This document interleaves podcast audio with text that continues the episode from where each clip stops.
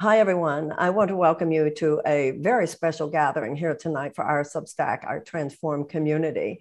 Um, someone who is making um, a lot of waves, uh, no pun intended, given your, your scientific background, uh, Peter. Peter Kalmus is with us tonight. Peter wrote a book called Being the Change Live Well and Spark a Climate Revolution. And I, I see Peter as someone who embodies the transformational energy and movement that is going to change this world. And I say this because he is a climate scientist. He uh, is a scientist at NASA's Jet Propulsion Laboratory, as an associate project scientist at UCLA's Joint Institute for Regional Earth System Science and Engineering. He has a bachelor's degree in physics from Harvard. He has a PhD in physics from Columbia University. He's the most followed climate scientist on Twitter, and he writes and talks and lives meditation, mindfulness, spirituality, personal transformation. He is someone who doesn't just talk about it, but truly understands the changes that have to occur on the inside as well as the outside and their intimate connection. So, Peter Kalmus, thank you so much for being with us tonight. Thanks. Yeah, I don't get to talk about the the sort of spiritual side very much, so I'm actually really excited about this too. I should also say that I'm speaking. I'm I'm here and I'm speaking on my own behalf. So, oh, you mean yeah, you mean NASA doesn't want to talk to us about meditation tonight? Well, I, I, bet you're not. You know, I think a lot of people at NASA do meditate, and I mean, and that's true at the Pentagon also. I mean, there's so, such an yeah. yeah. There's so much science behind it too about the neuroplasticity. You know, I I kind of think about it as sort of um, it's like you know piano practicing, but for kind of non-attachment and you know sort of ego dissolution and not reacting and escalating things. So like when if somebody comes to you with bad energy like anger for example your natural reaction is to react with anger. And so it takes a lot of work to change that really really deep habit pattern. So that's why you know it's like it is like practicing piano. It's like a 10,000 hour kind of thing well, you're working on your attitudinal muscles. It's no different than when you go to the yeah. gym. It takes work. But next time I see some tweet for you from you about uh, about your emotional attachment to something going on, I might remind you of your own words. So, everybody, I want to read this sentence from um, from Peter's book. These two seemingly disparate things, reducing my own fossil fuel use and increasing my ability to love, are actually intimately interconnected. So once again, this book, here's a book by a climate scientist about reducing fossil fuel consumption, about how important this is. This book explains the science behind all of that. And the final chapter is called Love. So um, get I was ready. especially proud. I was really proud of that chapter too. yeah, well, I'm proud of it too. I'm proud of you too. Okay, let's go back a little bit because I think your own personal story is is is really clarifies a lot of your journey, not only as a scientist but as a person. Um, tell us a little bit. Um, how did you become this bicycling gardening guy uh, from the kind of scientific background uh, that you began with? Well, so it was in 2006. I was halfway through my PhD in New York City, um, and uh, my first son was born, and that was like a huge you know seismic event in my life and it kind of like jolted me out of like just thinking about myself a little bit and started thinking about the future more and that was the same year that inconvenient truth came out and then i also heard a lecture that really scared me uh, from jim hansen. He he was a scientific lecture about energy imbalance on the earth about more energy coming in than going out and how that means the earth is heating up. And so those things all got me thinking about the future and thinking about climate change which up to that point felt like a distant science fiction thing to me. Like i was i was young i was like in new york city i was having a lot of fun i was doing science and i hadn't been i'd been like blissfully ignorant of um, where earth was heading and how fast it was happening and how serious it was going to be. So i was you know, I wasn't in denial, but I was just ignorant. I just didn't know. And so when I found out about that stuff, I kept reading more about it and getting more concerned and feeling more weird about getting gaslit, you know, because again, 2006, very, very different time than now. Back then, it was not being reported, it was not in the news the way it is now and people on the street would roll their eyes if you you know friends at lunch other phd students i go to lunch i'd be like you know this climate change thing is really serious and but i would get eye rolls and people didn't they weren't ready to hear about it. They didn't want to talk about it. Um, the undergraduates in their green clubs at Columbia, they were doing things like, you know, they had initiatives to get plastic bags out of the dining hall. But I would talk to them about climate change, and they're like, they would they roll their eyes too, just like everyone else. So um, so I didn't really feel that there was any avenue to activism at that time. And activism's hard too. It's not something that you just like figure out how to do really. At least I didn't. Um, and at least back then in 2006. So it was this weird, you know, learning about the climate science while I was doing astrophysics, um, feeling, tr- talking to people, feeling the social gaslighting. My dad at that time was deep in climate denial. So we had conversations on the phone that would go for hours and hours and hours. Um, so it was that weird mix of like trying to figure out activism before climate activism was really a thing, um, learning about the science and feeling gaslit all at the same time and wondering like, am I, did I get something wrong? Like maybe I misunderstood the science. And then I'd read more science. I'd be like, no, I totally understand this. So how come no one's talking about it? It was a very surreal time.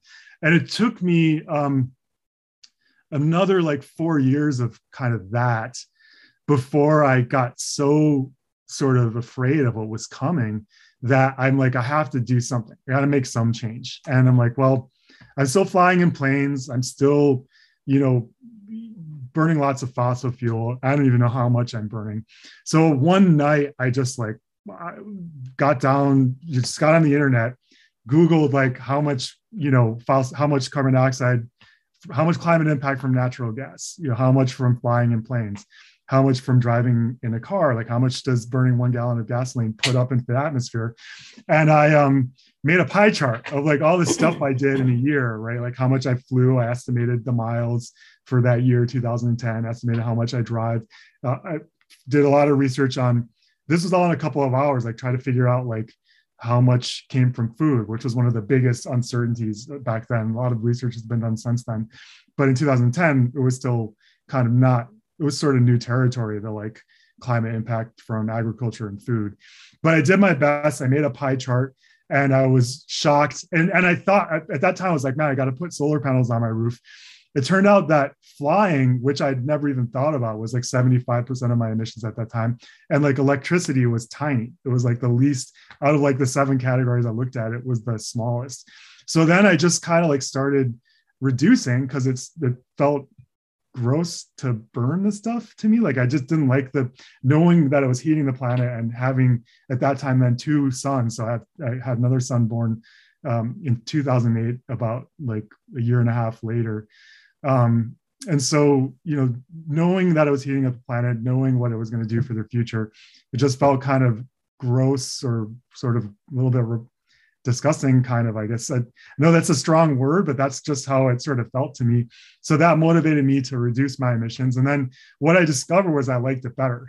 Like you know the gardening and the biking like i got healthier. Um, i used to have these really bad sinus infections every time i got a cold i would get the sinus infection that would last for basically until i took antibiotics And it was really not a lot of fun the biking like totally got rid of that which was a real surprise and so um, you know, all the things I was doing to reduce my emissions were kind of like a lot of fun and they weren't as bad as everyone sort of made them seem like they would be.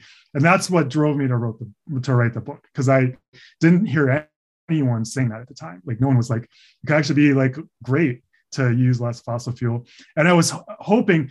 So I, again, I'm a scientist. I do all these experiments to try to see what will make social change. And and I'm like, wow, this is like this is really surprising information that reducing the using less fossil fuel could actually lead to more community, more friendships, uh, like a feeling of satisfaction, more connection. That's you know, healthy, being healthier, saving money, all of that stuff. Like I want that message to get out, and maybe it'll be socially transformative. You know, maybe if we stop this this thing of like it's so the sacrifice, it's horrible. You know, you know, living without fossil fuels is going to be some horrible thing. Um, maybe the real the truth about that that it's not so bad could be transformative so that motivated motivated me to write the book um, and it turned out it wasn't transformative what do you mean i did the experiment the a very like people even today they like when they fly they don't fly less. They just kind of like ask me permission. They're like, I'm so sorry, I've got to take this flight. I'm like, I'm not yeah, the I'm person going to who decides tomorrow. whether I was going to ask you about that. Like, Yeah. I was going to ask You know- what am I supposed to? I'm going to support Nina Turner. The planet will be better if she's in Congress. What am I supposed to do? Ride my well, so bicycle? you you have to make your own decisions. Um, you know, uh, so now that we've got Zoom, you know, like I used to think to myself, well, so 2012 was when I took, and we're getting right into the core of the really socially contentious stuff. So flying really kind of brings out people, uh, people listening right now, probably having really strong thoughts about uh, what we're saying about flying. I know. I was thinking about that. but But I, yeah, go ahead. I, I just want to.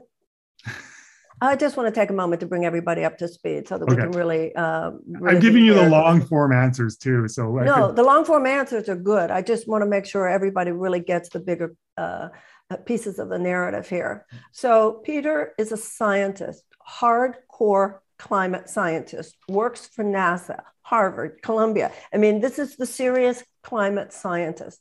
But he realized, and he, he lives, as I said, that in order to be an activist in the 21st century, everybody knows the data. His whole book and all of the environmental movement is about how we absolutely must stop fossil fuel extraction.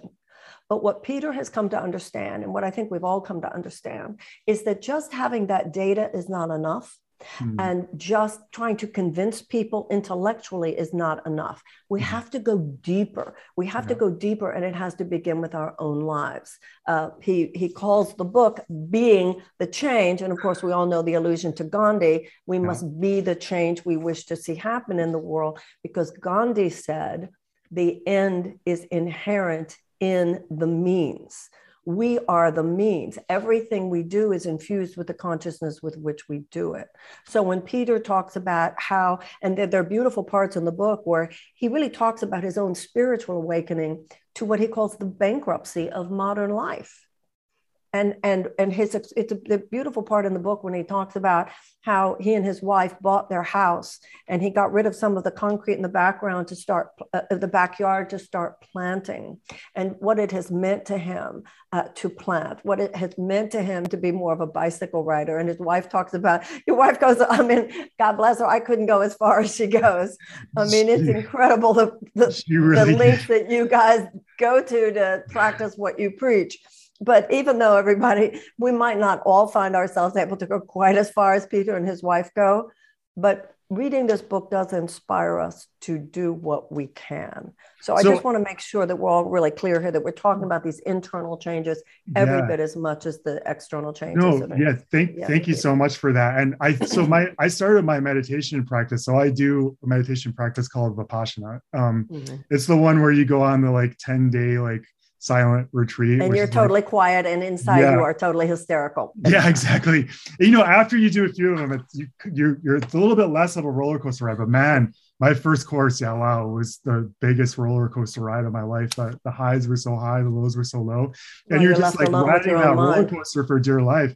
But then, as you start to develop that muscle of equanimity, which is to not to to be objective about you know pleasant sensations and painful sensations and to learn to not prefer one over the other then it starts to really calm down a lot and that's that's just um that's such a shield so i, I mean maybe now we should jump to the to my latest experiment in social change which was um the civil yeah, the, the the international science uh, scientist Yeah, movement. we- civil we could come back.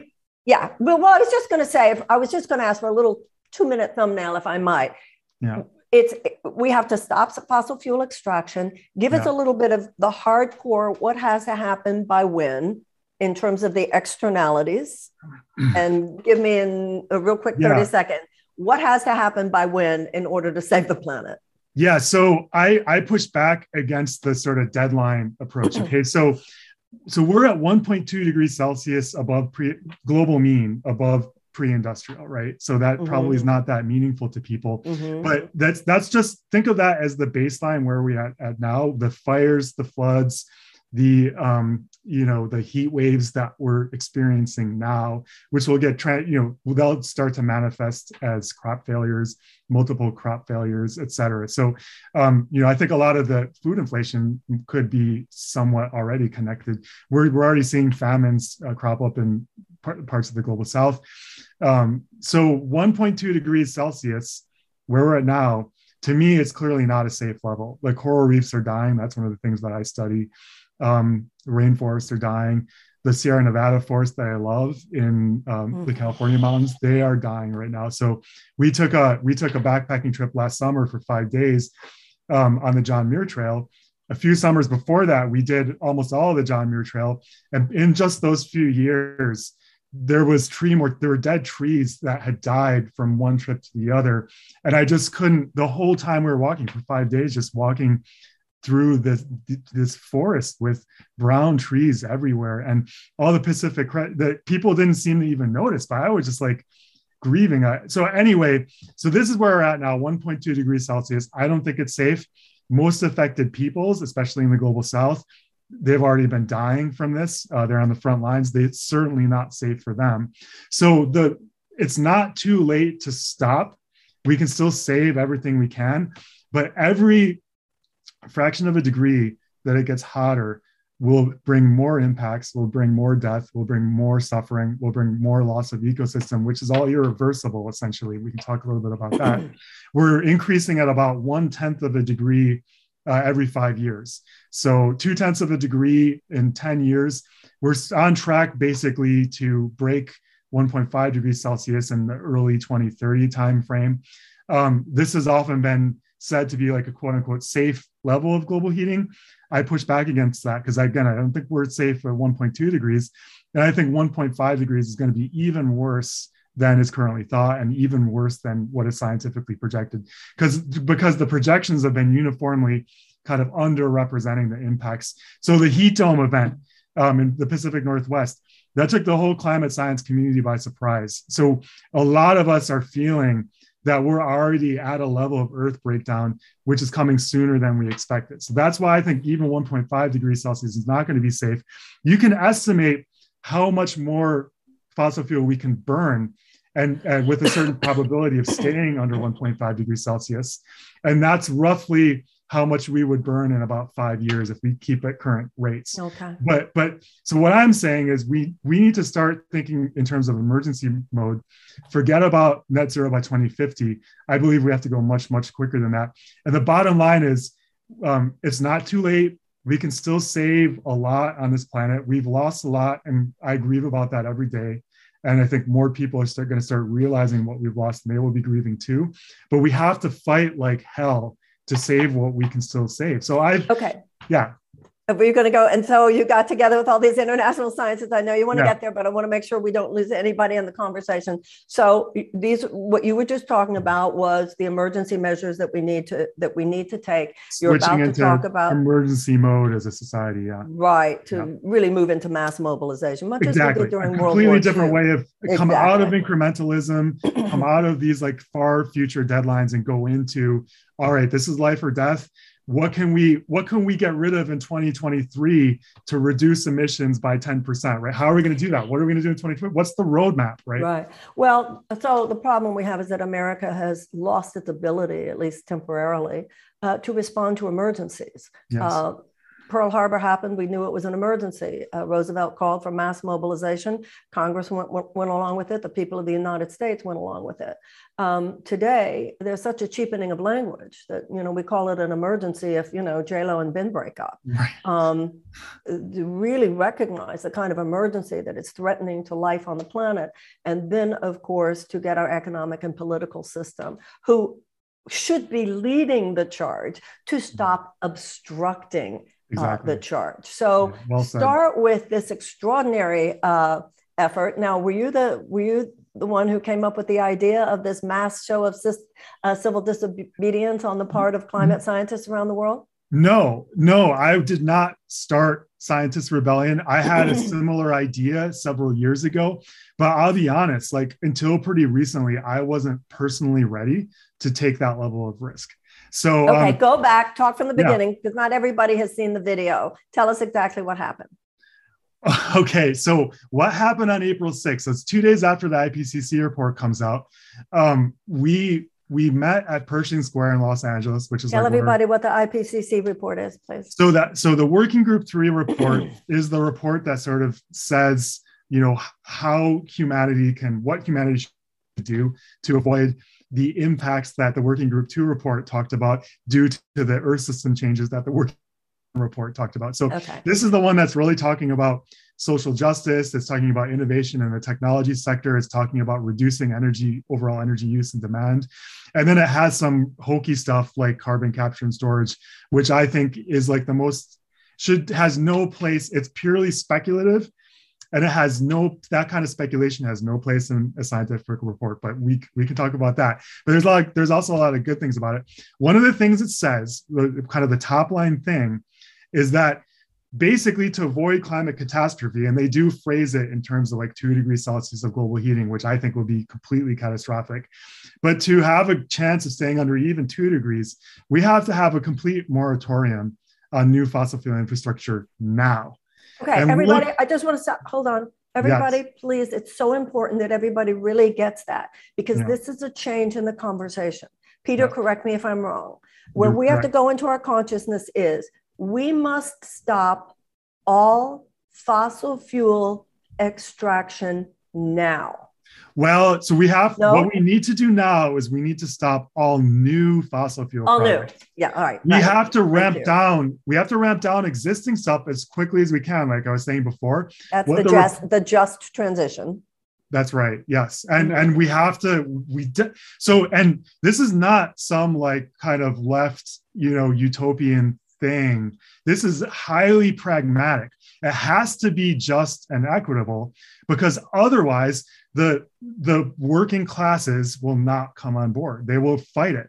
So this well, happened. They'll we saw this it. happen with the yellow jacket protests like it's so clear if you if you have like a carbon tax for example it sounds great Pigouvian tax we'll, right. we'll solve this by making gasoline really expensive and that's all you do Guess mm-hmm. who gets squeezed? Guess who can't drive to right, their job? The working class. And so what do they do? They start rioting. They start breaking windows. They hate it. They don't want to see this policy. And you've you've suddenly because the rich, the ultra rich, weren't able to throw any bone to the working class, you've delayed climate action by another four years because you okay. have to yeah and then there's but one more thing though too another reason that's pragmatic is not only do you have to, to take care of the working class within your own country you have to get an international cooperation going, right? So, how is India, which has done almost nothing to cause this problem, they've got a billion people there, they're much poorer than us, and we're going to be like, um, you know, follow, like, we're not going to give you anything, but you have to stop fossil fuels. Like, they react with extreme anger to that. So, we need uh, equity and climate justice across international borders as well. It's just pragmatic. It's yeah. the yes, it's the right thing to do, but we don't stand a chance of actual climate action unless we do that. Yeah, but it's more than this paternalistic, we need to be nice to these people so they don't get angry. It's I think it's beyond that. It's we oh, absolutely. have to yeah. yeah, we have to recognize yeah. that this is how people make a living, that thousands and thousands and thousands of people make a living at jobs which are at least in, uh, indirectly associated with the fossil fuel industry. Oh, that yeah, yes. There's a well, moral I think that's imperative the, there. That's the easiest thing to take care of, I think, because you know it would be like a the tiniest little fraction of the cost of the transition to just say like yeah okay if you're a worker not a, not a ceo I, I think those guys should be in prison. But if you're a worker in the fossil fuel industry then yeah we will guarantee a free training for you into the renewable sector and we will guarantee you a job that pays at least as well as what you're making in the fossil fuel industry. There's there's not that many. I mean you could do that with just a little bit of money and it would be the right thing to do and then they would be hopefully on board. I mean and also, a lot of those jobs the fossil fuel jobs are like coal mining jobs are not good jobs. Like people die really young in those jobs. Well and also a lot of the transitional jobs when you say free training it's it's the same expertise in mm-hmm. manufacturing mm. and engineering and um, and research. A lot of it is, you know, it's like you were talking about being at the Jet Propulsion Lab. I've been up at Livermore where they've said, listen, we would love to be doing something with our skill and our expertise other than making nuclear bombs. It's just that this is where the grants come from. So it's mm. the same, it's just repurposing all the genius and the skill uh, that we have in this country towards life producing rather than death producing results. That- and Marianne, what what you've just where you brought this conversation makes it so clear that what's really stopping climate action is the elites, the rich, those in power right now. They're not willing to like relinquish even one cent of their wealth. They still want to build up their wealth.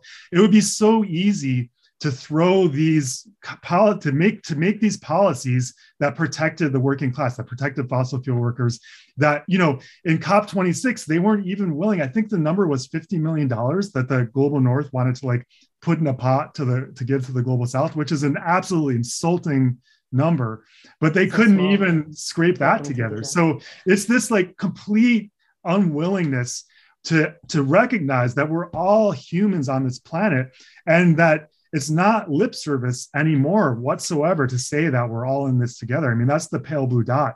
It's a spaceship. It's this this oasis, this beautiful, but it's a spaceship in yeah. in this cold, dark void, and we're all on it together. I, I do want to say a little something about you, the comment you just made about quote unquote rich people. Not every mm. rich person is a greedy bastard. Uh, there are a lot of very rich, environmentally minded people. And also, as you said yourself, it's not just the rich people that are obstructing the change. It's many of the people who are not rich that continue to vote for people who are basically, you know, whores to the fossil fuel industry. So it has to do as much with the money in the system, uh, in our political system. I just think it's so important that we not personalize um, if we set it up only as rich versus poor rather than corporatocracy versus the people, then I think we're going to have. Um, well, I, I do want to push back against that a little bit. I okay. think that you know every billionaire is a policy failure. It's like those are astronomical. If they're flying on their money. private jets, for sure, right? And also, I would say that like how much money does one person actually need in their accounts, right? So there's so many people in this country that like can't even afford food, and um, I don't know. I, I think that a rich person that that really did get sort of what was happening right now on the planet and to the poor people, they would be basically giving it away until they weren't ultra rich. But a, a, lot of, I mean, I, I realize there are a lot of greedy bastards out there, but you know, every yeah. time somebody says that about billionaires, I think about Oprah Winfrey and how much good she's done for the world. Um, I'm not trying to to uh, in any way defend a system where such a massive transfer of wealth has resulted in 735, I think, billionaires in this country. Don't get me wrong. I'm not trying to in any way defend that. I'm just trying to um, keep the conversation so that we're about the systems rather than uh, personal demonization. Well, right. Because so, that's where we get our sort of, you I, know, civil I war mentality. Say, I would say that this uh, this massive wealth um, inequality that we have right now, which has grown massively just in the last couple of years, that that is itself a system. So yeah, I don't, you know, yeah, I, okay, I, you know, you and I don't disagree about that at all. Ab- yeah. Absolutely, I'm yeah. not, I'm not here an apologist for. Well, you know. it's it's actually very similar to the flying question, right? So you can still fly. I I choose not to fly in planes because it feels just too kind of disgusting to me. So how am I supposed to get to Cleveland tomorrow? How, well, how this, we do that? Let me finish. Let me finish. Okay. So, um, so, so I personally have chosen not to because it just feels too. I just don't like it, um, and nothing has come along that has risen to that level that would get me onto a plane. Mm-hmm. Like I mm-hmm. think I would actually mm-hmm. probably feel nauseous. Mm-hmm. But even if you fly on planes, you could still be an advocate for not having an aviation system. You could say like, all right, so we're in a climate emergency. Um, you know, we we need to change systems so that we don't have to fly to places and part and we we eventually have to ramp down the aviation system entirely right people lived it was only a few decades ago that we didn't have a commercial aviation good system point. and somehow people did stuff that's a very right? good point but aren't yeah. they now developing jet biofuel i mean isn't that going to happen you know um the so i i can say this with quite a bit of authority from having driven a vegetable oil car for a long time and picked up vegetable oil from you know sushi restaurants and Mexican restaurants. There's just not enough veggie oil. So you could have a few flights going, um, but you couldn't have aviation at the scale we have it now on vegetable oil. You just can't. And then we, you know, I was using waste vegetable oil. You can't grow, uh, you know, biofuels specifically for transportation because we we have another problem, which is biodiversity loss, right? So we've already basically covered the entire planet with agriculture and human settlement, et cetera. So we can't do more of that. We have to actually pull back and let wild places start to recover. So right. what one way, the two ways we could have commercial potentially. So one is batteries have to get about 10 times better. And by, by that I mean they have to have about 10 times as much energy. They have to be 10 times lighter. So you have to have the same amount of energy, but at one tenth of the mass, so that okay. it can actually go on a plane because planes have to be light so they can fly. So right now the batteries are way too heavy for long distance flights. You can have electric powered planes that go for a few hundred miles, but you'd be better off taking a train anyway. Okay, flight. so because I know or, you want to get to the climate action. Yeah. Okay, and, so before we get to the international climate scientists Act of civil disobedience that I know you want to talk about and that all of us want to hear about. Um, since not all of us are going to immediately stop all flying on planes, no, uh, one of I the things about people. Yeah, one of the things about the book is that it really does talk about the seemingly smaller but no less important things that all of us can do. There's bicycle riding that we can sort of get, it, it becomes a lifestyle change. Uh, you talk about bicycles, you talk about gardening, uh, you talk about meditation. And one of the things about meditation that's so important is that it, it creates within us the ability to take on the assault on the nervous system yes. that all this breakdown is causing. Mm-hmm. Anything mm-hmm. else that you want to mention in terms of these personal changes? You talk about going vegetarian if even for a month right. So yeah mm-hmm. i mean that's how i ended up becoming vegetarian. I just i did again i, I think about things in terms of experiments. So i did an experiment mm-hmm. being a vegetarian for a month and i liked it better. So i just kept doing it. Um, okay. so again what i was hoping that doing these things that i like and that i do encourage everyone to do these kinds of personal changes a lot of them are great. Also by the way i co-founded a free app called earth hero which can help guide people and as they okay called what? Earth hero? Earth zero? No earth hero H E R O, Earth. Oh, okay. Great. Yeah, so it's okay. on like the App Store and whatever kind of device you have, you can get it. Okay. And, and I, I do encourage people to make these changes in their lives because they're they're great. But what I've again, what I've learned by doing that experiment and by going on a bunch of radio shows after my book came out, I was hoping that you know a large fraction of humans would be like oh this is great like of course we're going to start doing that and be kind of inspired to make those changes that it could actually be a meaningful sort of like chunk out of emissions. And I was just frankly wrong about that. Like maybe a fraction of 1% of people no, actually. No, no, no, no, no, no, no. It's, it's, like it's an experiment. I've been pushing on it. No, no, pushing on no. it. You know, when, when this climate action uh, occurred, yeah. And I saw you on Twitter saying, oh no, it's not getting any coverage in the corporate media. I think I DM'd you, Peter, Peter, it's having an effect. You know, you never know well, who's listening. You on Twitter, know. sometimes you want to say those things too, just to try to get more out through social media. You know what I mean? Yeah, maybe. So um it's when, okay, what so, I said was true, you know, it wasn't getting covered in, in the mainstream media. And I, I do think that's an important thing to say because again, a leverage point, I think trying to fix that corporate climate denial. If we could get the mainstream media to really talk about this the way we're talking about it now as an actual emergency and we have to transform society. Right now, it's just another story. It's like um, world on track to become unlivable, story page three. Like that's how the LA Times literally reported it that way on Tuesday, April 5th, the day after um, the IPCC report came out. So, so I do think it's important to hammer on that sort of you know subtle climate denial in the mainstream media because it helps once once the media is really talking about this the way we're talking about it the the movement the climate movement the activism movement can really start to take off but right also yeah. there are more and more articles about how the defense industry and the pentagon yeah. the the carbon emissions that come from that yeah. are greater than from anything along with animal agriculture et cetera fascinatingly right. fascinatingly too um, mm-hmm. the pentagon is they're not climate deniers at all they know what's going to come and how That's political right. politically destabilizing it That's will be right. and people have tried to use that as a mm-hmm. communication wedge to talk to conservatives but somehow it hasn't worked um, but it's really true you know like the the the the, the military uh, is anything but climate in climate denial. They more than almost anyone they they realize that this is going to be a huge military and geopolitical threat going forward, and they're correct about that.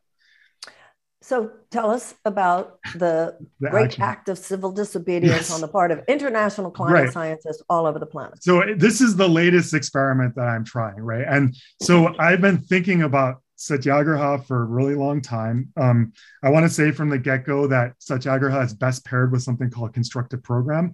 So you don't want to just be like bashing the system as it is, but you also want to start building an alternative and putting a narrative of an alternative out into uh, the world, right? So that there's something to go towards. Um, but anyway, um, this this civil disobedience is an act of satyagraha, which is the the kind of like sort of tip of the spear for creating social change. And um, and that's everyone just said, when he says satyagraha, that is a Gandhian principle right. um, of soulful action of the creation of and soul force. Gandhi called it soul force uh, for the creation of, right. of, of, external change. And I think this is such a big deal because so many people who have been involved in spiritual change have remained apolitical because they don't want to enter into the toxicity right. uh, and the corruption of the political system. But remember, we're not here to bring the light to the light. We're here to bring the light to the darkness.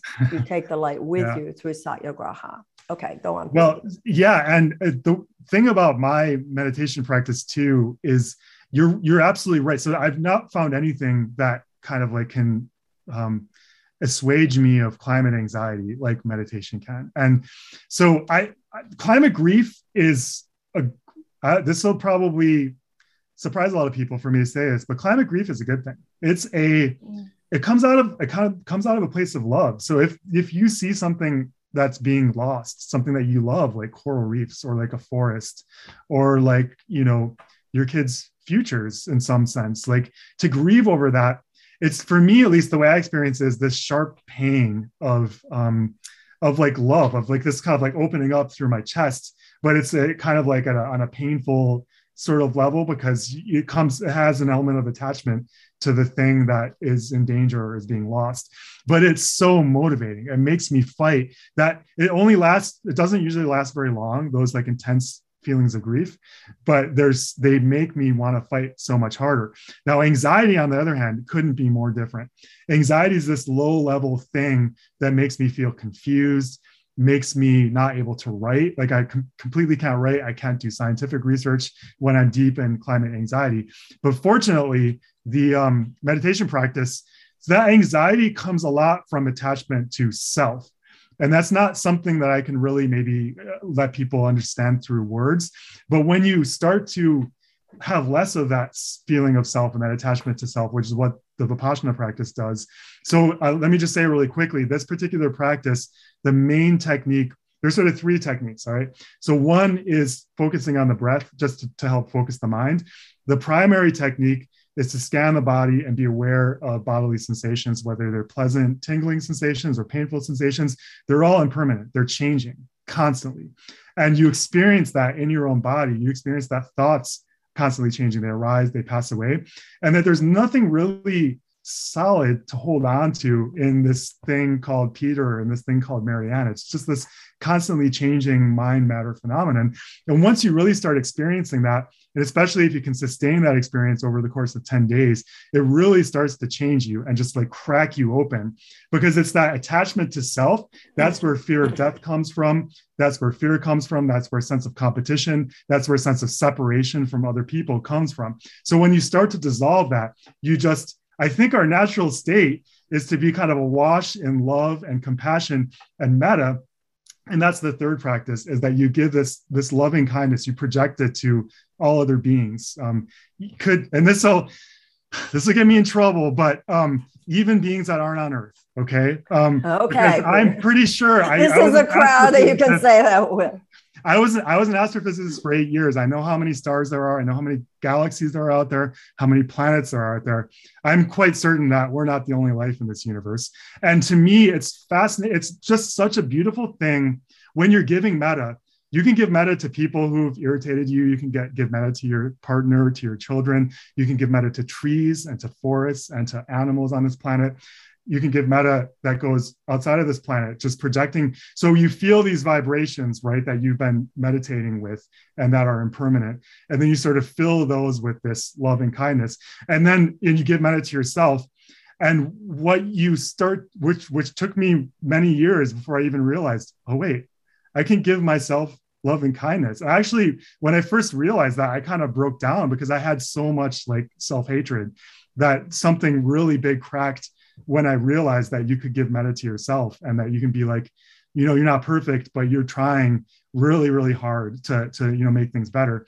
And anyway, to, when you give metta, you realize that other beings, other humans, maybe other beings are giving metta back to you and they don't even know you.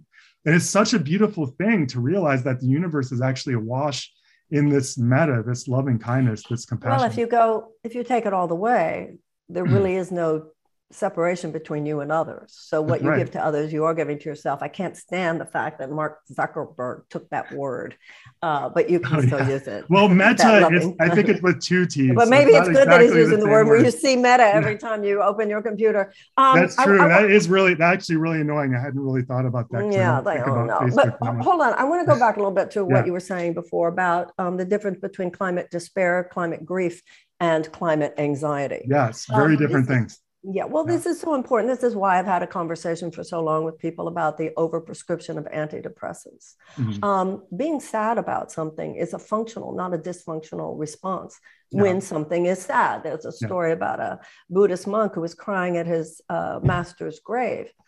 Somebody said to the Buddhist monk, Well, I thought you were enlightened. Why are you crying? And his response was, I am sad. Um, we've taken this cheap yellow smiley face uh, and thrown it over everything. I've been saying for years uh, if you're looking at the state of the world today and you're not depressed, what is wrong with you? Yeah. Uh, numbing everybody out so that they don't get like what an emergency we're in is part of the problem. Carl Jung um, said, all neurosis is a substitute for legitimate suffering. Mm-hmm. And I think that the issue of real climate uh, despair, and not only despair about the climate, despair about the constant war machine, despair about the uh, global inequality, economic and otherwise, is um, a cause for legitimate suffering, true yes. suffering, and um, for grief, and and for and grief, and yeah, and, and as we and as we avoid that, we mm-hmm. become caught up in little, ultimately unimportant uh, mm-hmm. micro pain uh, micro pains that, of course, make so many people in the world look at us with rolled eyes. So the earth is suffering right now. And um, one of the things that kind of I knew maybe more intellectually, and then this action, I really experienced this in a very strong way, is that. Um, you know, I think I, I, think probably a lot of climate activists share this experience, but I really feel like kind of a spokesperson for the Earth, or like just part you of are, Peter, Earth. and you're an awfully good one well part I, I am the earth right? And i'm speaking for the earth. So it's not about me. Um, and that is that takes away the fear too um, to to to to not make it about you but to just be like all right so i've been you know i've been kind of called. And it's it's it's a sense of it's it comes from a sense of gratitude right? So we we literally owe everything that we have to this planet right? It's I'm deeply in love with this planet um, in a very real sense. Like when I walk in the mountains, um, and I did that from a young age. And there was this moment that I haven't shared very much um, when I was building trail in northern New Mexico with a with a group of other kind of high school kids, and it was uh, nighttime, and I was in my tent. I had to go pee, and it was probably like 2 a.m. or something. So I walked a few hundred yards to the place where we we're working on the trail, and I just lay down on this fresh trail with all the smells of earth and the rocks that we've been chipping and looked up at the stars and all the trees like around me and just had this like crazy experience of connection. And um, that that was another moment that kind of like cracked me open. And um, I realized ever since then, so from, from when I was a kid, that I'm I'm like in love with this planet in a real way, like in a not just in a that's not like a euphemism or anything like it's real. And i feel so much gratitude for this planet.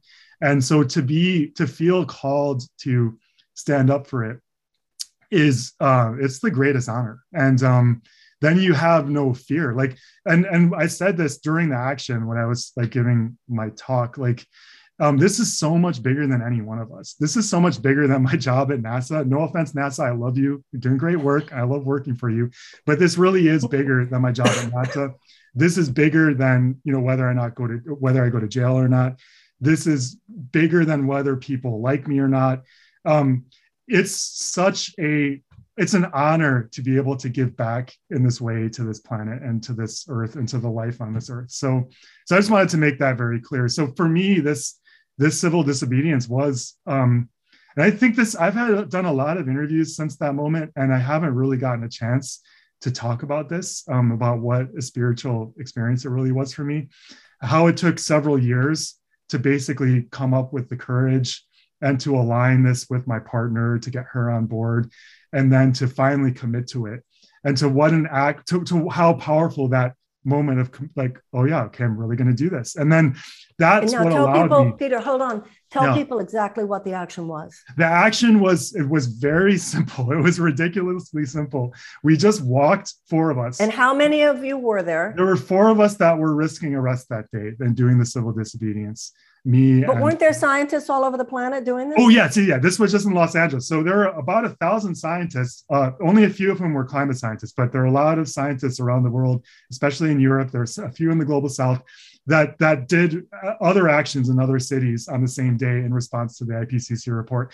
And by the way, I, I started saying earlier that I had been thinking about civil disobedience and scientists doing civil disobedience for a few years, but I hadn't been personally ready to take that risk myself which meant that there's no way I could organize other scientists to do it. There was no way I could write about it in a book if I hadn't done it yet.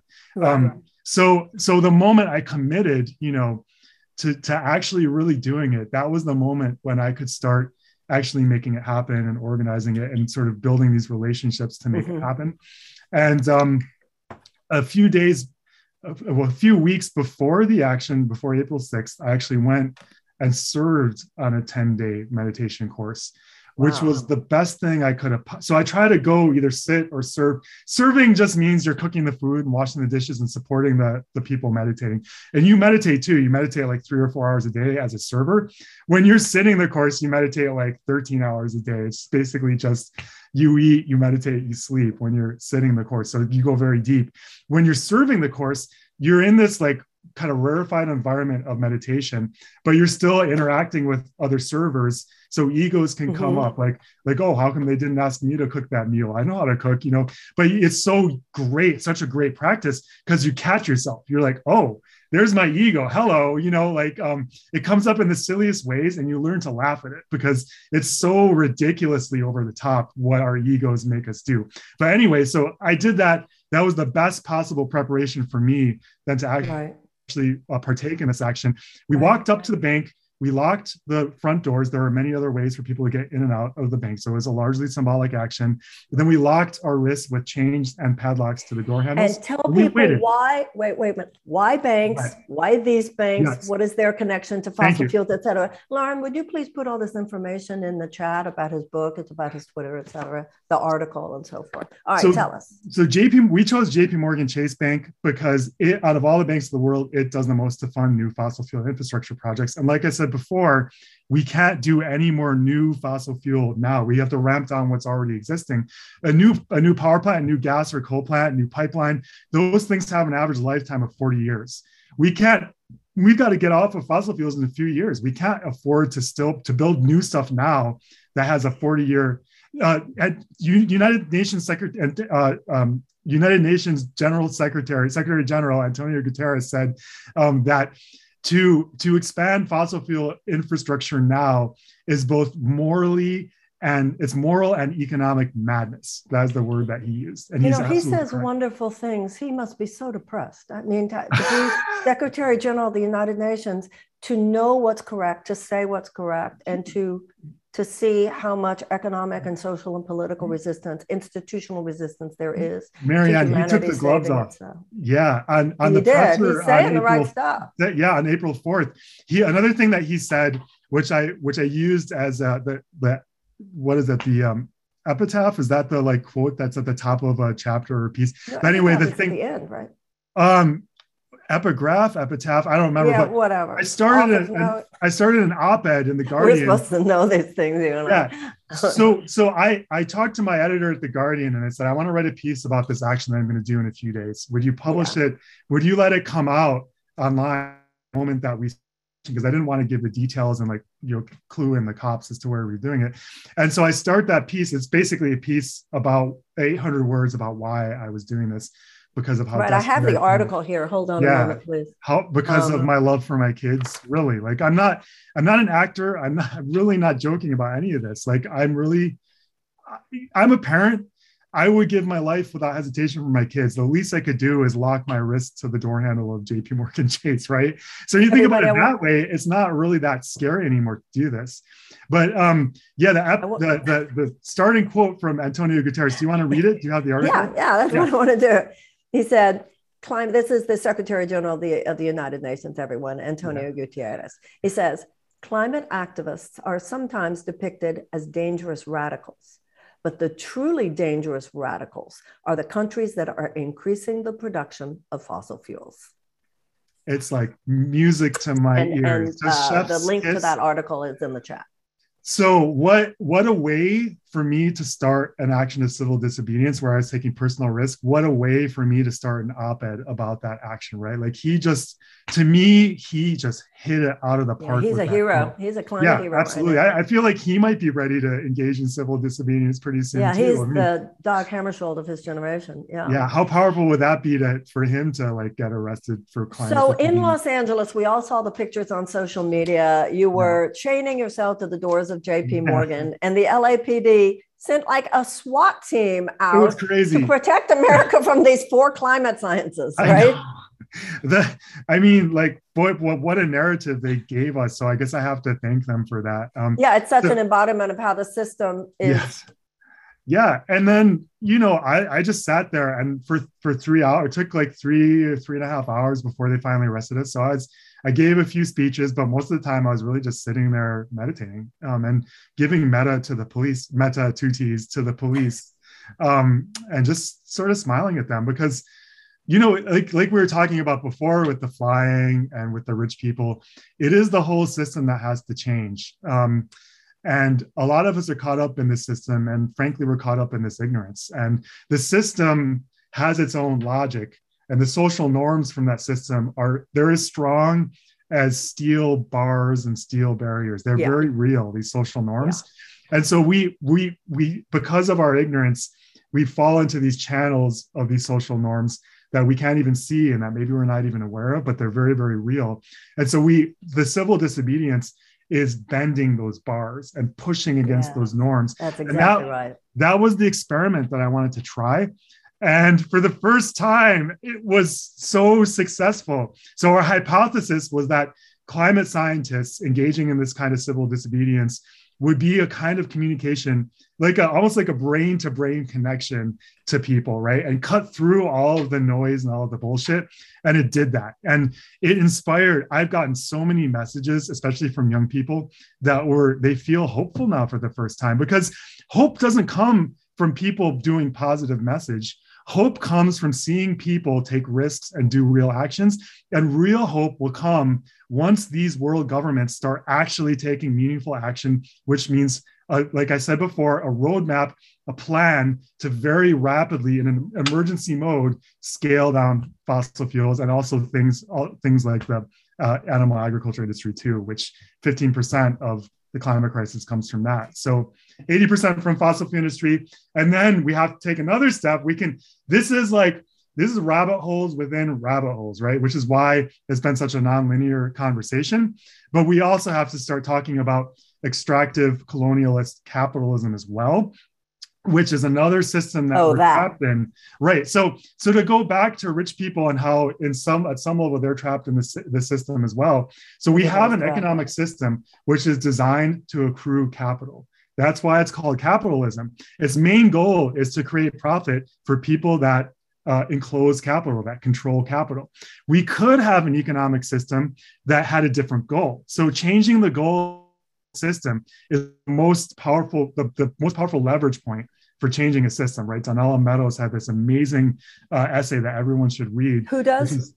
uh, uh, Dana Meadows, Donella Meadows. Dana Meadows. So she was one of the Club of Rome authors. Yeah. Um, so she had this amazing essay called "Leverage Points: Places to Intervene in the Systems in, okay. in the system," and the most important one is like changing the goal of the system, changing the paradigm. And right. so we could have an the economic whole system. idea of pro growth. It should be internal growth. It should be internal growth and, and growth of capital and, and economic growth, this exponential growth, that should no longer be the goal. The goal Absolutely. should be changed to human flourishing and exactly. to living in balance with the web of life and to flourishing of all life on earth. That's exactly. all, that's the main change that we have to make. So and what we have to do, once you change that goal you know hundreds of policies would come that would start uh, right now all of the policies align towards accruing capital the legal system the advertising system the, the you know we could change all of that to align with human flourishing you know justice for all equitable you know everyone flourishing uh, on this planet with the rest of life on earth. That should be the goal. And then all the policies would follow from that.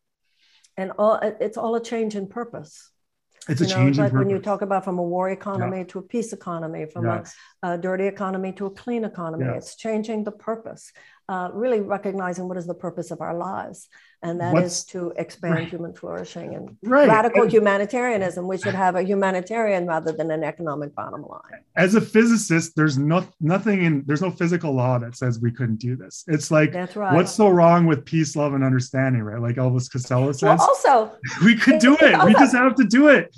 It's Man. also when people say we're naive. What's naive right. is to think we can continue on this planet for yes. another hundred years yes. the way we're doing things now. When all these people who represent systems who have taken us to the brink of disaster, yes. environmentally, as a democracy, economically, we're, the, we're, six inches from the cliff, and they yeah. and they they they purport to be the ones who are qualified to lead us out of the ditch that they took us into. So, along with everything else, there's this radical reappraisal of what it means to be qualified uh, to rethink, to re-articulate, and to lead the world to a better That's place. right. And you what it means Peter? to be human too on this planet, right? Earth breakdown.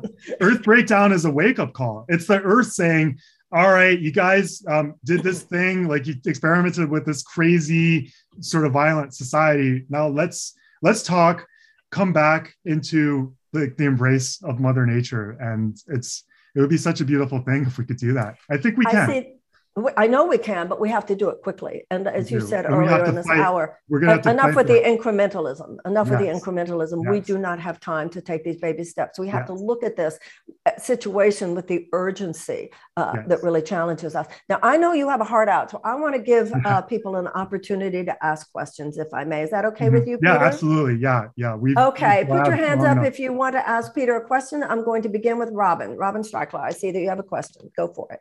Hello, hello. Thank you very much. You know, I really um, zeroed in on when you said, you know, you think you might tell people to do X, Y, Z, it'll help the planet, and it's just a really difficult thing for them. And I've had a lot of experience with that, and I just put the link to an article I wrote about it um, mm-hmm. in the chat. For three years, I've been uh, trying to get people to realize to just turn off their engines when they're parked. Just yeah. turn off their engines when they're parked. And I'm in California. I'm in Los Angeles. A big car you know, state and the big car um, city. And uh, it's taken me three years. I did get the city council to um, start to work towards an educational campaign. Um, but this is such an, I'm just saying, this is such an obvious thing. My, my article's in, uh, subtitled The Power of the Overlooked Obvious. And I want to also mention that there's, uh, before we address any of that, I want to mention another overlooked obvious that I hear very little about nuclear plants are still being built and plan and plans for them around the world. And and it, it's very very dangerous. It's a, a, very bad use of our energy and resources. Um, uranium mining so dangerous. Who wants to live near the waste dumps? You know it's a terrorist threat especially with increasingly severe weather. And yet we hardly hear any discussion about that. So there's a few things that I just want to say we're just not paying attention to. And I remember Marianne said about the boxes in the corner of the room and you just start ignoring them instead of putting away the stuff. There are so many little things like that that are happening now that we are just ignoring. And even if you bring it up, it just, you know, kind of dissipates in people's minds or consciousness. Well, yeah, yeah, thank thanks. you. Uh, yeah, ahead, Peter, Mary. I'm really glad Robin brought up the topic of um, nuclear power because I okay. want to ask you. I, that, I, I'm yeah. so glad you did that, Robin. Thank you. What are your thoughts? A lot of people say, well, if we're going to make this just transition, we're going to have to have these nuclear power plants. Uh, please tell us your thoughts. Um, I don't, I don't think we necessarily need nuclear, but I'm not against it either. So that, Robin, you'll probably not be happy with that answer. But it's, it's actually so the the my main problem with nuclear power is that it's it's been historically very hard to have civil nuclear power without also having nuclear weapons. And I'm very against nuclear weapons. But the nuclear waste problem itself and um, you know deaths from nuclear plants themselves are that in my opinion is overblown so the uranium mining is a problem but when you weigh against uh, earth breakdown which is mainly driven by climate change by global heating right now um, it's it's not nearly in the same scale as the danger that we're in from actual fossil fuels. So Okay. I'm against shutting down existing nuclear plants because right now you would replace those with fossil fuels because Yeah. we're building out renewables like sort of as fast as we can. Mhm. But we, yeah. Anyway, that's my. So I know that's controversial, um, but that's my. No, but it's a good conversation. It's good that we're having the conversation, and thank you, Robin, because I I But- think we all hear you both. I want. I I- want to respond to Ro- the first part of Oh, Robin's okay, question. and then I know. want to go back because I know other people Right. have their hands. I know, and I'll try to be fast. Yeah. But um, I think the illustration of like how you can't even get people to turn off their cars when they're idling, which would be like 0.0002 percent of solving climate change anyway, and yet you can't even, and it's painless for them. It saves them money. You can't even get them to do that. I think that illustrates my point that we have to speak out and do things like civil disobedience and get into good trouble in order to cause the system to change and then they won't even have engines that are idling right so the most people we're i don't think we're going to solve this problem fast enough by appealing to people's better natures um, and getting them to voluntarily make these changes especially when corporations the fossil fuel industry the politicians that they own they do everything possible to to have to make systems that force people to act in these ways right? Because it's profitable to them. So that's why i really think that again in 2010 i was like doing this experiment. I'm like well maybe if i joyfully reduce my emissions so many people will be inspired by that that it'll make an impact and i'm telling you just straight up i did that experiment the results came in I was wrong. It's not the, the quickest path to social change. I did the experiment of civil disobedience, very simple thing of locking my wrist to a door handle for a couple hours. And it had an incredible impact around the world. It went viral. It gave people hope. It sort of gave, you know, the old scientists rebellion, not just me, gave sort of new life Yeah. to the climate movement, I think. So, Well, so the- those two experiments, very different results. The word you used earlier that I've been thinking about and talking and writing about a lot is courage. We have Mm-hmm. the data, and now we all have to ask ourselves whether or not we have the courage to, Right. to really step out of our comfort zones Yes. um, Thank you for enough. That. That's that's absolutely right. step. Yeah, People ask me, absolutely. "H- how can I be a climate activist? I get that question all the time. So probably people in this chat are thinking that question. Mhm. And I used to give a series of guidelines like join a group, talk about it a lot. You know, um, you'll get really creative, uh, use your network, all that stuff, which is good advice. But the truth is, you have to figure that out yourself. It is sort of a spiritual thing. Like you, the the whole point of being an activist is that you're you're pushing the movement. You're not getting pulled by the movement, right? You're actually Right. thinking at yourself, like where can I contribute, and figuring that out. And one of the critical things there is to actually take risks. So to push against those bars of those social norms um, you can't push against those since we're such deeply social creatures without getting those butterflies in your stomach. So if you're not taking some risks, then you're not actually pushing against those social systems. So to be an activist, it means, you know, figuring out kind of coming up with your own way of doing that, being creative, and then taking risks. And don't expect to be popular. Yeah, don't expect to You'll be, popular with people you respect. no. Boy, they might come That's after right. you. I, I know a little about that. Okay, Joan That's Halgren. I see your hand is up. I thank you all for, for this great moment, um, which we all really need to be talking about. I'm wondering two things. Um, one on Biden's recent uh, decision to uh, release, do leases on federal land. Uh, What is your, and his explanation of why, I just wondered if you're buying it, number one. And then number two, um, climate change uh, envoy John Kerry doesn't seem to be having a really successful time. And I'm wondering um, what you think of um, his Great question. position. Yeah so the first one i am so against any expansion of fossil fuels at this point. I you know i think the biden administration should be using the bully pulpit to sell a transition away from fossil fuels and towards renewables. It would create so many jobs. It would give clean air to people. Um, you have to do it like i said many many times in a way that's just and that you know make sure that working class and most affected peoples Oh, are not not being squeezed by it uh, am i not being heard Hold on, Peter. I can hear. I'm you. not hearing him. Are you hearing him? Yeah. Okay, I'm getting I'm- nods from the audience. I'm not hearing him. But if everybody else is, oh, Yeah. okay, now I can. Can I'm you hear sorry, me guys. I wasn't with you for a minute. I'm sorry. Yeah, okay, go you're on. back.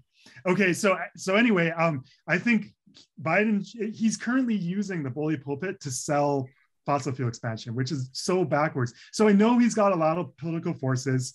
Um, it's very hard to to to have a moratorium. But the first step is to use the bully pulpit to sell this to the American people. It should be an easy sell, and he's not doing it. So that makes me think really, I don't think he understands how serious this is. I don't. He kept saying over and over again that he listens to the scientists. I'm not buying that he's listening to the scientists because I've never once felt like he truly understands what a catastrophe we're heading towards and what this is going to mean for our kids. Young people are freaking out about this and rightfully so.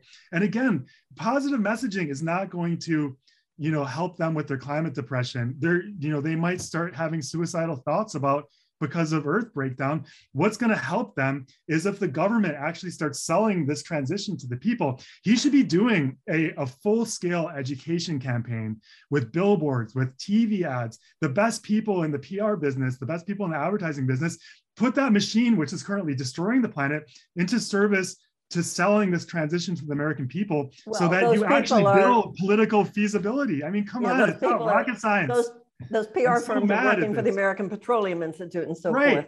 Uh, uh, yeah. I couldn't agree with you more. So, what about, real quickly before we go to the next question, uh, what about Joan's question about John Kerry? So, I don't, not really sure. I haven't been following that closely what John Kerry's doing, but I get the same sense from him, from him that he he's I don't think he talks about it or thinks about it the same way I do. Like I've I've tra- I've transformed my whole life, my career, for going from astrophysics. I used to love playing music. I gave that up when I switched into earth science because I just didn't have time. Like it was so demanding to make that scientific transition. And then to be an activist, like having a second full time job, chaining myself to banks and risking arrest. I mean, I that's the I think an envoy for, for climate change to the world should really be that level of passion and that level of commitment. And I think he's still flying around in private jets. And I know, like, yeah, okay, maybe he has no, but really, like, that that's a reflection of the mentality, which is, I think, the problem, which is kind of manifesting this in action throughout the world. Yeah, I've heard that he just... may be resigning. Yeah, I, I can't speak to that. Yeah, yeah I, I, I have a little bit of um, anecdotal gossip level information there, and I I've heard that he's one of the people within the administration who's finding it very Gina McCarthy as well. There are some rumors. Painful. I heard her yeah. on. And what's Deb Haaland thinking? I mean, here we have this Native American woman who was the Interior Secretary. you know, and he's drilling on public land. There's a lot of rationalization going on that, that mm-hmm. at least they have a seat at the table. They can, they can make some difference. I honestly think they might make more difference by no. just quitting in disgust because yeah, that performative. yes, I agree yeah. with you. Why didn't she resign mm-hmm. that day? It's all performative. How right. dare you use me and, my if native, they do that, my native would, heritage would, to sell this crap? If they did quit and discuss, they would get such a huge platform that they could use yeah. that to push from the outside. I agree with you. When I heard her say the other day about the oil drilling that the taxpayer deserves a return on their investment, oh I thought, God. is this a Democratic administration? what what what is going on? It here? really is like don't look up. I mean that movie. It is. It is. nail on the head. And you're right. If she quit, think of what a platform she'd have. Exactly. All right. I, I know you have a heart out. I have to respect that. And I want to get to people. So, Matthew. more.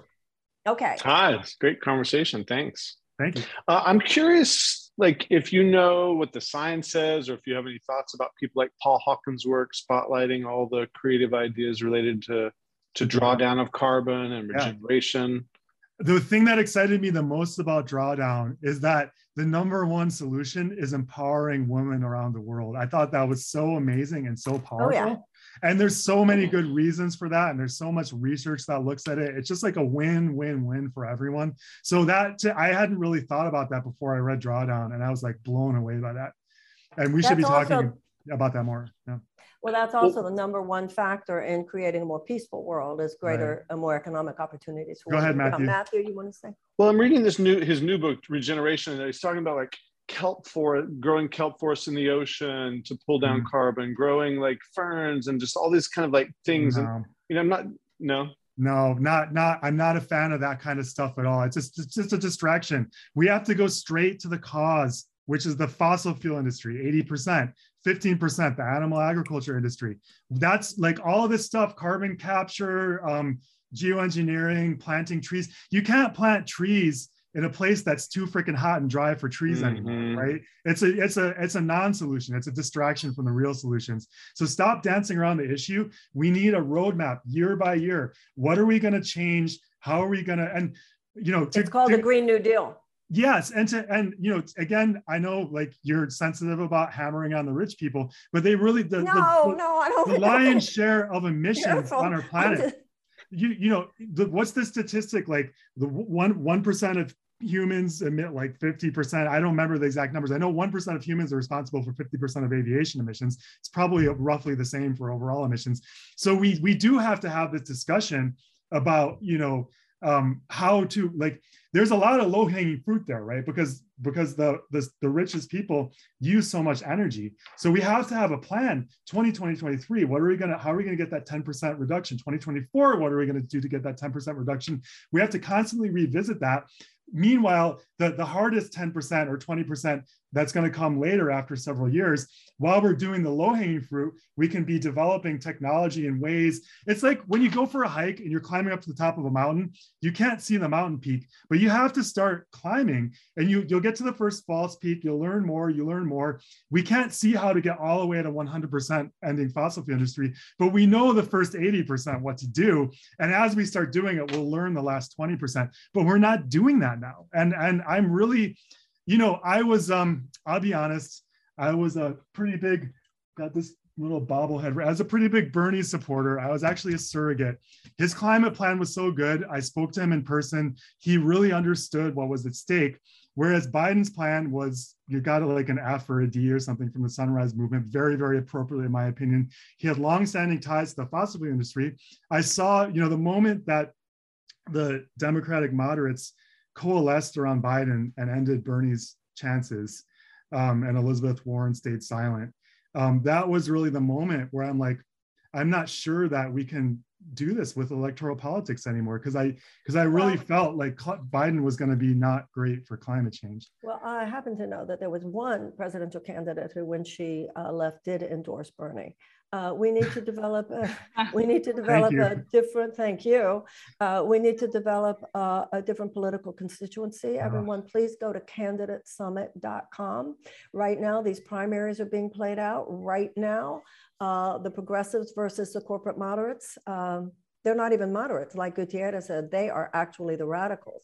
They are uh, the radicals. What they're uh, doing uh, give to Nina Turner, yeah. give to all of, please uh, yeah. check out candidatesummit.com. I actually get to talk we can't leave Nina. electoral politics out of this either. What did you just say, Peter? I actually get to talk with Nina in 15 minutes. I'm really excited. Oh, good, good. And yeah. tell her I will see her tomorrow morning. All right, I'll tell her you say hi. Cleveland.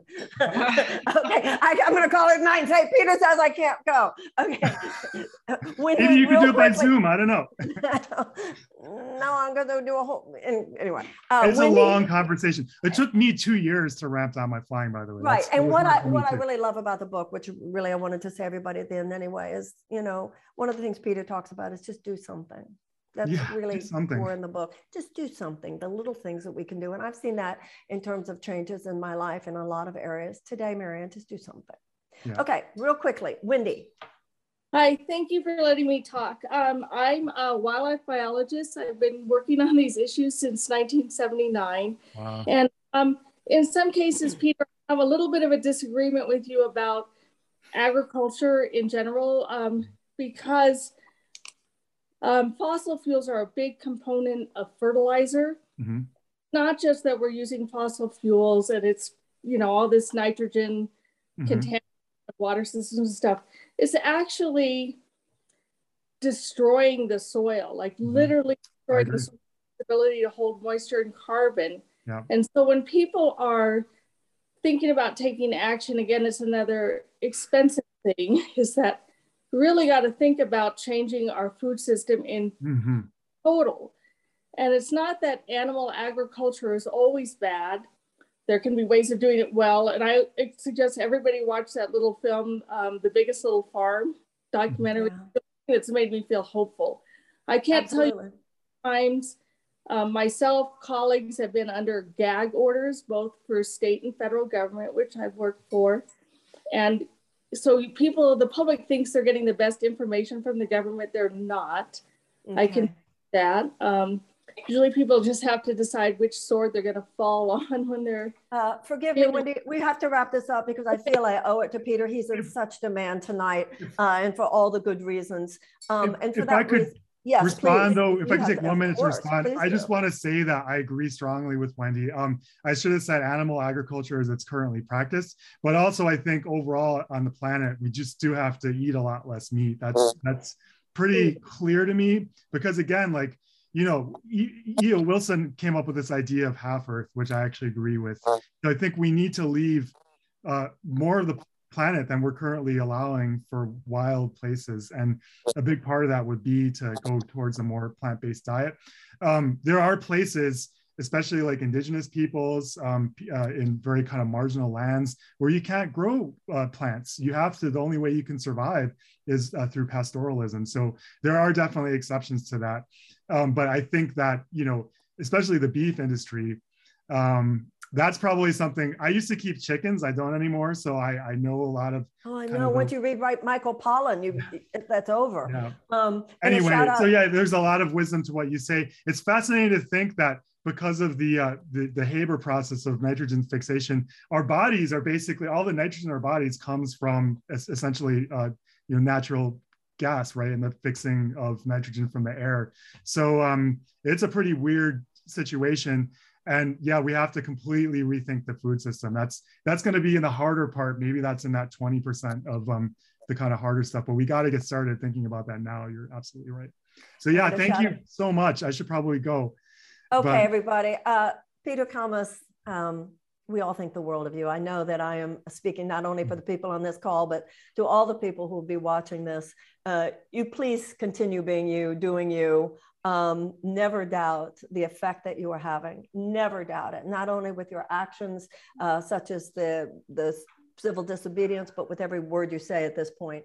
Uh, and particularly in this community. Thank you for bringing in the holistic, integrative nature, personal change as well as external change. Thank you. Um, I know thank that you I so much. Marianne. Thank you for you. having me on too. You, you're a fantastic interviewer, and that was a lot of fun. So thank you so Thank much. you. God Yeah. bless you, darling. Okay, everybody. Thank you so much. Um, all my best to you.